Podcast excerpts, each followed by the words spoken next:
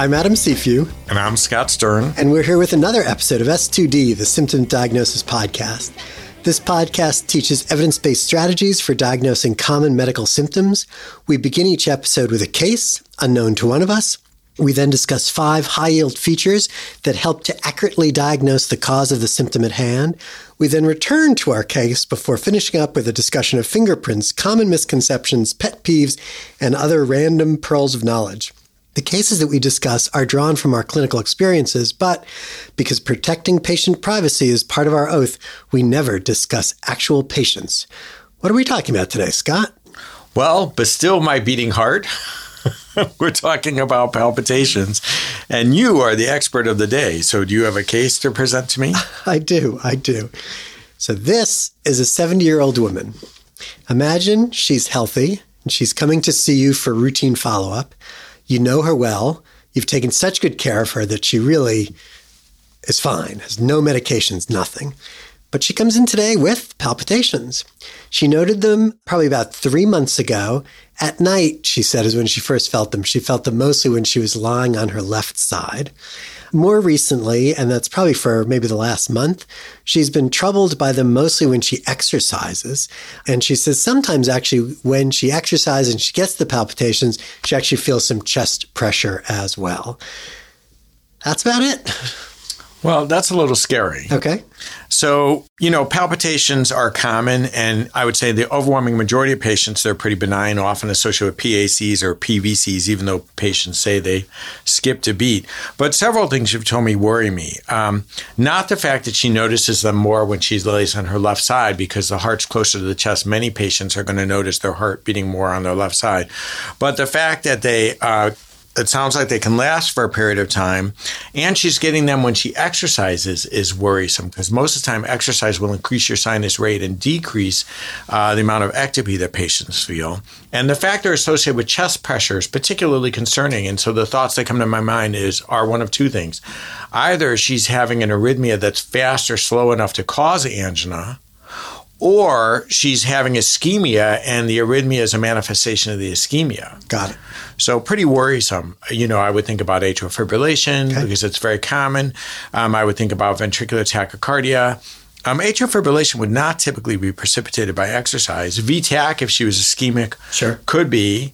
Um, she might have some form of heart block, and so when she exercises, she's not able to accelerate her heart rate enough hmm. and notices chest pain then. But this is definitely one of those patients with palpitations where I would work her up pretty in a pretty careful way, and I yeah. would certainly start with, and you know, obviously her physical exam, I'm going to want to make sure she doesn't have aortic stenosis or something serious. And what is her rhythm while you're seeing her? Although that won't tell us much. Got it. But an EKG, um, probably an event monitor, an echo, and probably given the chest pressure with it, if it's not immediately clear to me what's going on, some form of stress testing. Okay. Okay. I'm trying to think, is there anything specific when you're examining this woman that you would focus on, kind of given where you are with your differential diagnosis and everything? Well, so clearly, I want to know what her heart rate and blood pressure is, right? And I want to know whether it's regular or irregular. Um, clearly, I want to know about murmurs or any signs of heart failure. Heart failure clearly increases the risk for serious arrhythmias. So if she had an S3 or a JVD, um, or a lot of edema, I'd be worried. If she's got a significant systolic murmur, critical AS could present this way. Um, I go, would anything else come to mind? I mean, you know, someone could be hyperthyroid. Uh, it's conceivable if she was very hyperdynamic and sure, tachycardic, sure. I might think about that. But okay. that'd be it. Great. I wanted to also point out one other thing. It seems like you suggested when you were talking about lying on the left side of her in bed. I think you kind of reasoned through some anatomy, and it sounds like that the heart's on the left side of the chest. Yeah, and I think as you lay to your left side, it particularly swings to the left side. I'll double check my uh, old anatomy book and dig it out of the formalin it's in. I was just impressed. Okay, let's stop there actually, because the case is pretty short, and I'll save the vital signs, physical exam, sure. and everything until after we do some key points. All right. So, do you have five key points to tell us about palpitations? I do. I do. Okay. Um, so I'm going to start with uh, point one is the differential diagnosis, and this is because I think you know we all jump to cardiac cause of palpitations immediately, but we should sort of give a pause and say there is a differential diagnosis. The big things on the differential diagnosis are, I think, cardiac causes, arrhythmia, as you said, sort of way up front. You know, mitral valve prolapse is always thrown out as a cause of palpitations that people at least feel more.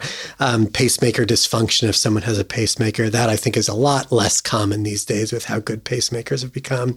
High output states, which you mentioned, pregnancy, anemia, fever, uh, endocrinologic uh, causes, hyperthyroidism, hypoglycemia, right? If you have someone who's diabetic and is dropping their glucose, they'll get a catecholamine surge and palpitations with that.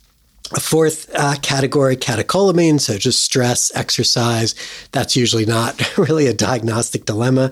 Um, substances of all kinds, which I think we'll sort of get into more later, but certainly caffeine and cocaine, you know, j- jump to the top of the list. Psychiatric, right? Panic disorder, um, anxiety disorder, common. And so, since I'm just trying to give you a mnemonic every week these days, I came up with a mnemonic which is CHEXP that is C H E K S P, and that's cardiac, high output states, endocrine, catecholamines, substances, psychiatric. CHEXP. And I think that's about as valuable as most mnemonics I've heard, meaning it's completely useless. But okay, if the listeners like it, fine. I would add two things on your uh, to what you mentioned. One Yeah, is substances. People have to remember alcohol too. Yep.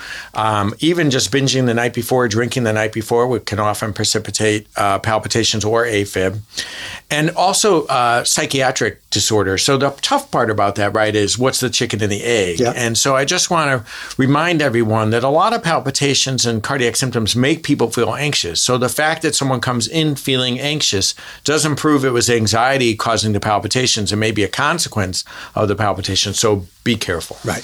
So it's like anxiety with asthma as well, where like there's nothing like an asthma flare, asthma attack to get you feeling anxious. Right. And yes, panic disorder can make people feel short of breath, but shortness of breath can certainly make people feel anxious. Dizziness as well. Uh, Yes. You know, I often tell our students that remember that people are anxious are still going to die like everyone else. And so Right. that means sooner or later they're going to have something serious. Right. And I'm waiting to have something serious so I can show up with it to you and see if you can figure it out. It's that classic gravestone of the hypochondriac, which says on it like, I told you I was sick. I've never heard that one. I'm going to throw out one more story uh, at the risk of getting way far off. Um, you talked about alcohol. Alcohol, classically a cause of atrial fibrillation, right? Holiday Right. heart, actually quite um, uh, quite potent at that. And I always remember that because when I started my internship, the first person I admitted, uh, I started at a at a VA hospital, a Veterans Administration hospital. Uh, first person I admitted was on July 4th. Okay, where the guy drank, he got AFib, and as I looked through his chart, the last time he was admitted with AFib was on Memorial Day. Oh, my goodness, that's a riot. "Ah, You is- should have this written is him up." So perfect. I know. Truly the hol- the ultimate holiday heart. Yes, yes. All right. Do you have another point for us? Okay, number two. Um, so, though we always think of arrhythmia, as I said, um, cardiac causes, interestingly, are probably the minority of causes of patients coming in with palpitations. There's this study from 1996, which is really widely quoted. I think it's because you know, it's maybe the only study that's designed in this way, and it was just such a way to answer questions. Uh, it took 190 consecutive patients who came in with palpitations, um, and they evaluated these people just to find out like what's sending people into the hospital. And yeah, you know, we're talking 20, 30 years ago, so things are going to change somewhat, but it's instructive. The interesting points of this article is first and foremost. 84% of the patients could be diagnosed with a cause of their palpitations. So it makes you understand that, you know, most people who come in with palpitations, you'll be able to give them a definitive diagnosis. And that's actually more than a lot of the things we talk about. Only a minority of the patients, 43%, were actually cardiac in origin. So the, the etiology of their palpitation was cardiac. 31% were psychiatric, predominantly panic disorder. Um, 10% were caused by sort of diagnoses, you know, across the spectrum. Substances actually led the list. Um, they talked about caffeine, cocaine, amphetamines as the as the top there.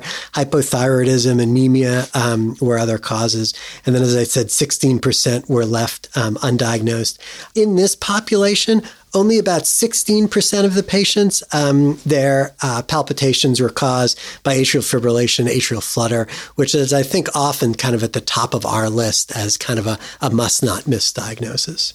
You know what I wonder about that, though, in terms of reversing the medical literature, is, and I think you know something about that, mm. is the study was done in 1996, which yep. was before we had this armamentarium of long-term monitoring Just that we have totally, now. Totally. And so I wonder if the number of arrhythmias would actually be higher today with what we have. Right. I so I bet both the undiagnosed goes down, but I bet buried in probably the psychiatric right, group exactly. is a group of people who actually have cardiac arrhythmia. But even if you cut that by half, you're still probably only about yeah. 50% cardiac.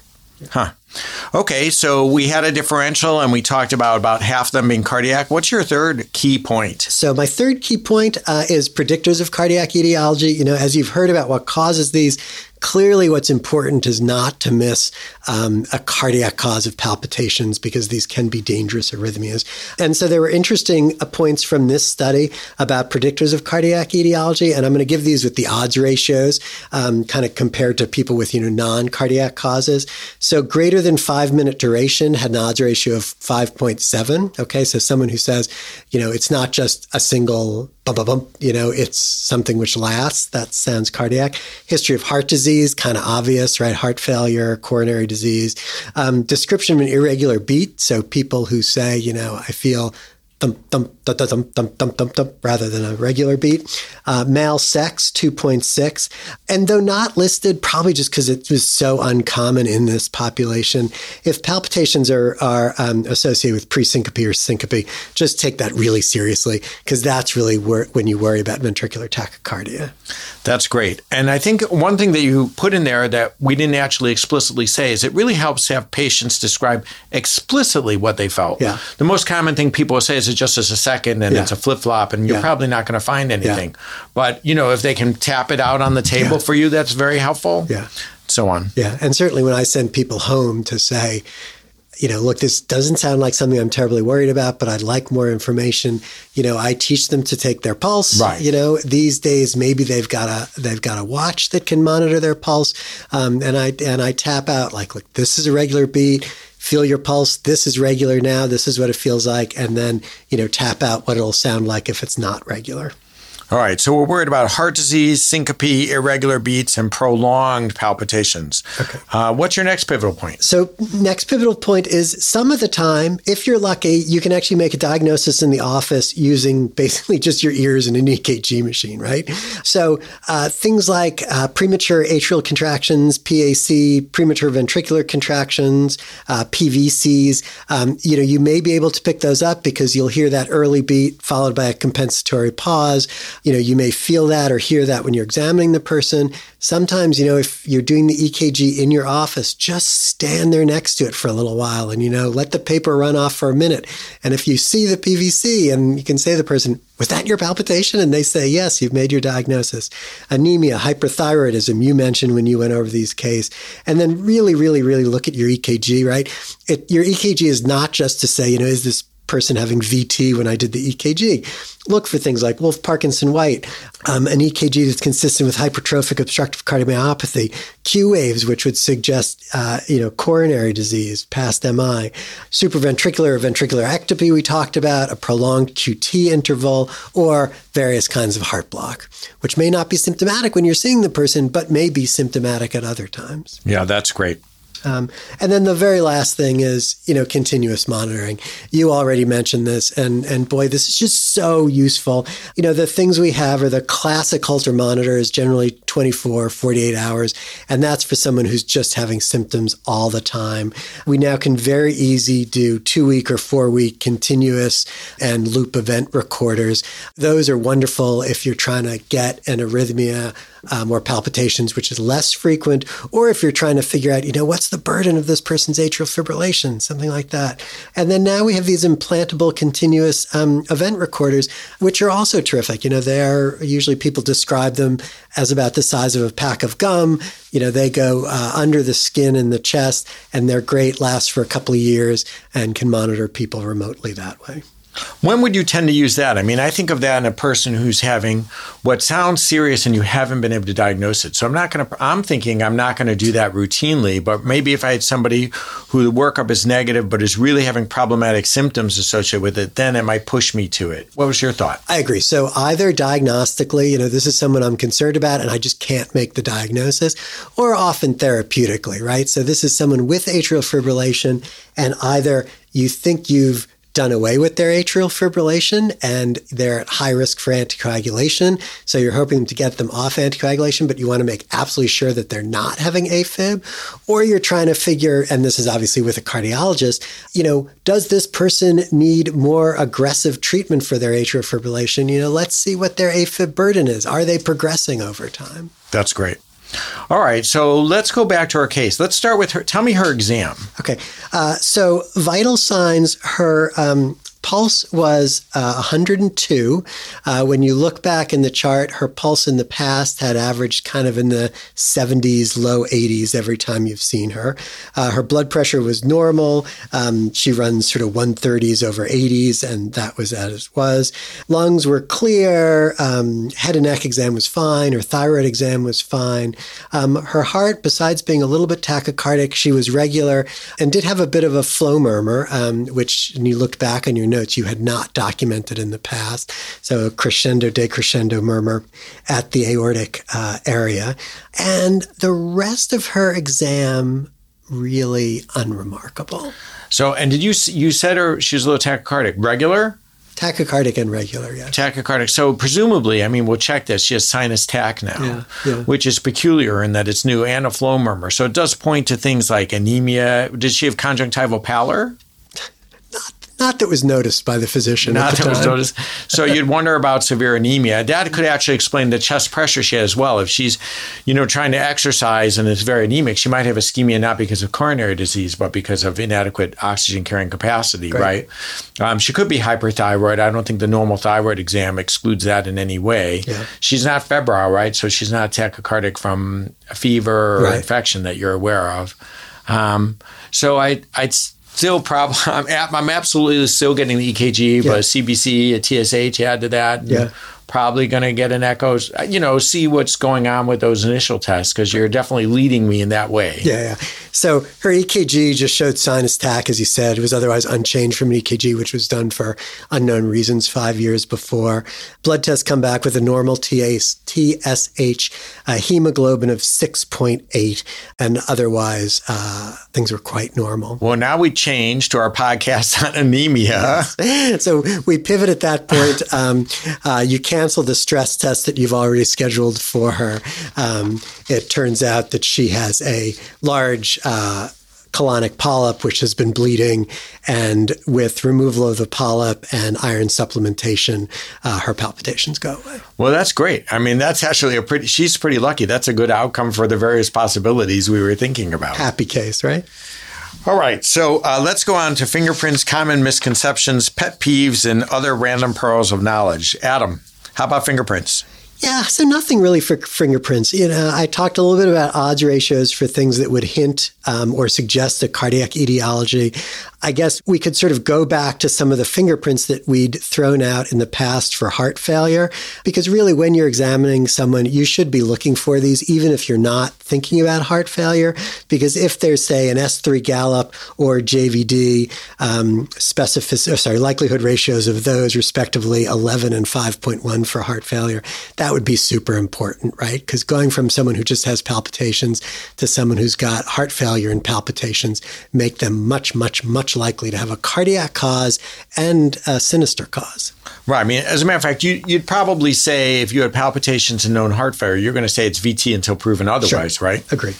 Okay, so and I have one another cardiac one, which is that if you have a murmur that uh, goes that is quieter when someone is squatting and increases when they're standing, that would suggest hypertrophic cardiomyopathy. Because as you remember, when people stand up, their preload drops. As their preload drops, the chamber size decreases, which brings the septum and the free wall closer together, which makes the stenosis worse and the murmur louder. And actually, the likelihood ratio for that's almost six. Right.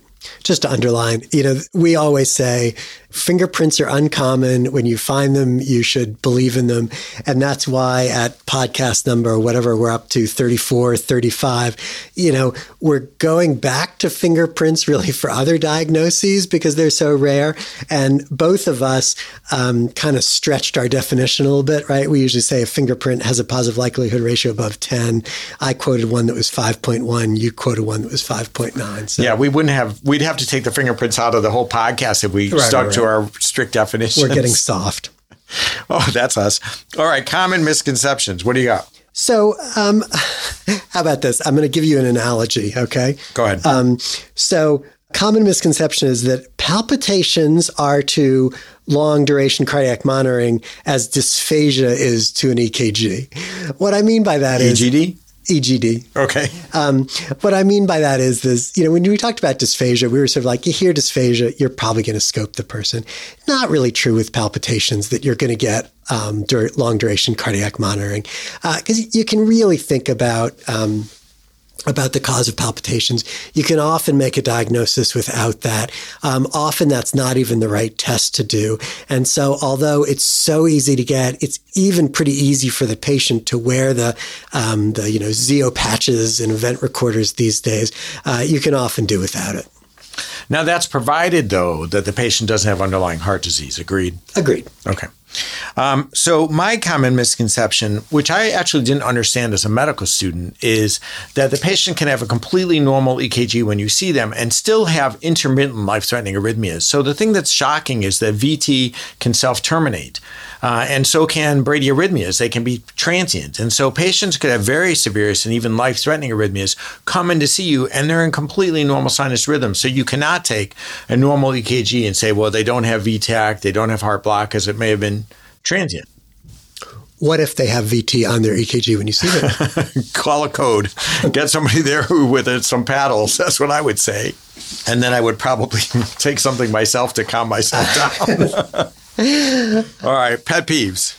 Um, so this is an interesting one. You ready? Okay, go on. You think that my pet peeve is going to be the Apple Watch, don't you? I would. Yeah.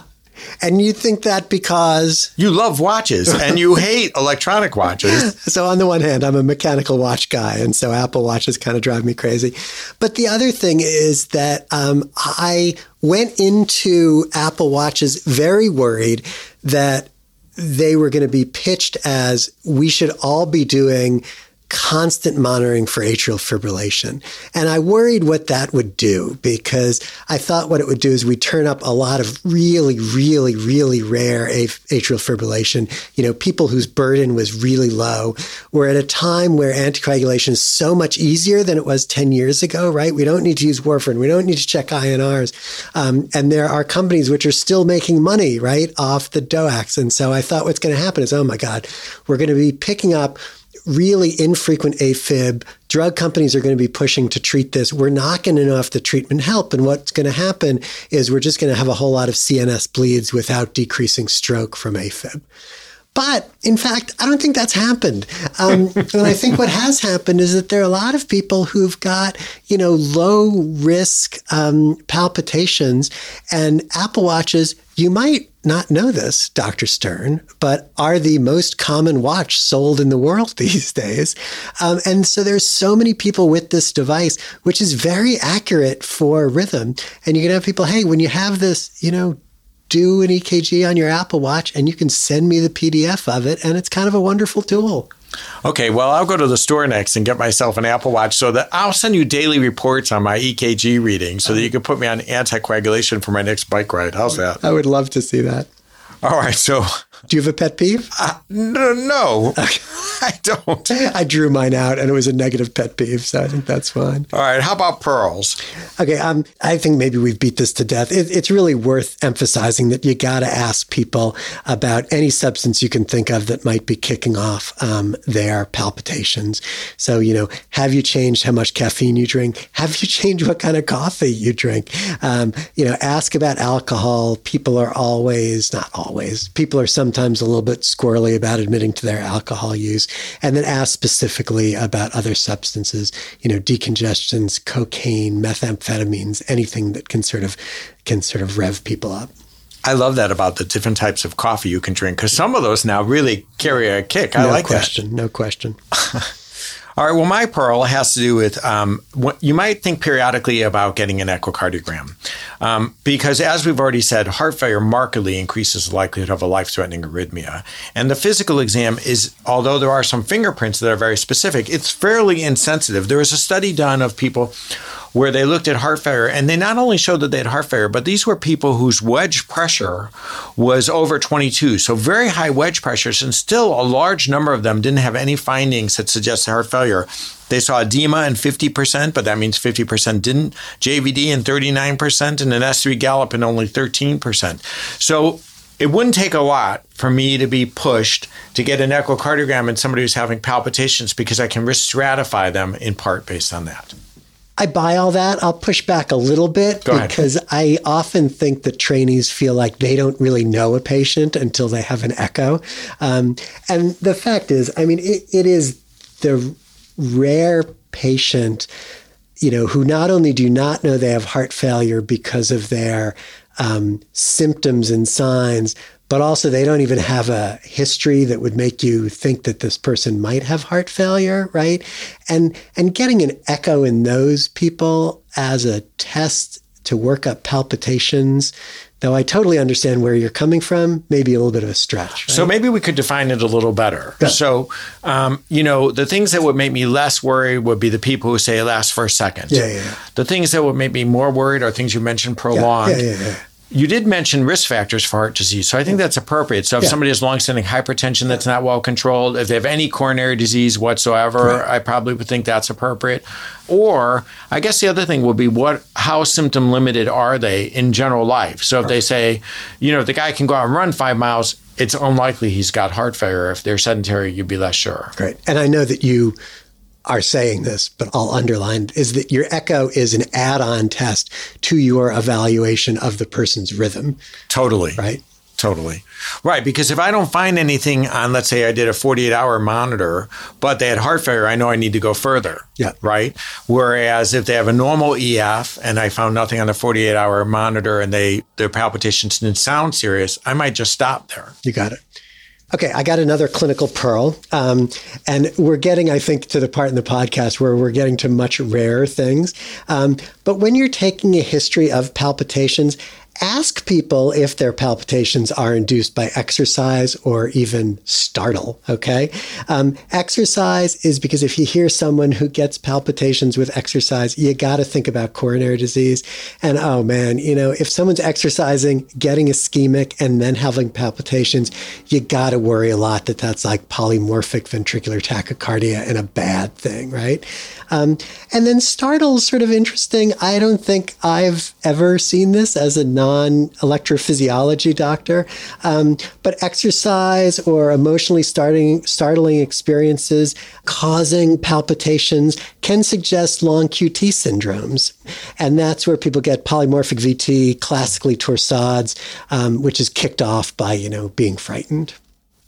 And um, I have one other comment to make, which is we've talked a lot about substances, but we haven't probably emphasized medications enough. So there's an, a large number of uh, medications that are pro-arrhythmic, including things that seem pretty benign, some of the antihistamines, some of the fluoroquinolones and antibiotics, as well as a, very, a variety of psychiatric medications. So you really want to look at the QT interval and review the medications to make sure that they're not on anything that's predisposing them to, you know, serious arrhythmias. Yeah. I think that's gotten for me to be sort of like the medications I keep tucked in my head for like I always have to think about interactions when I use these or I always have to think about redosing these for renal insufficiency.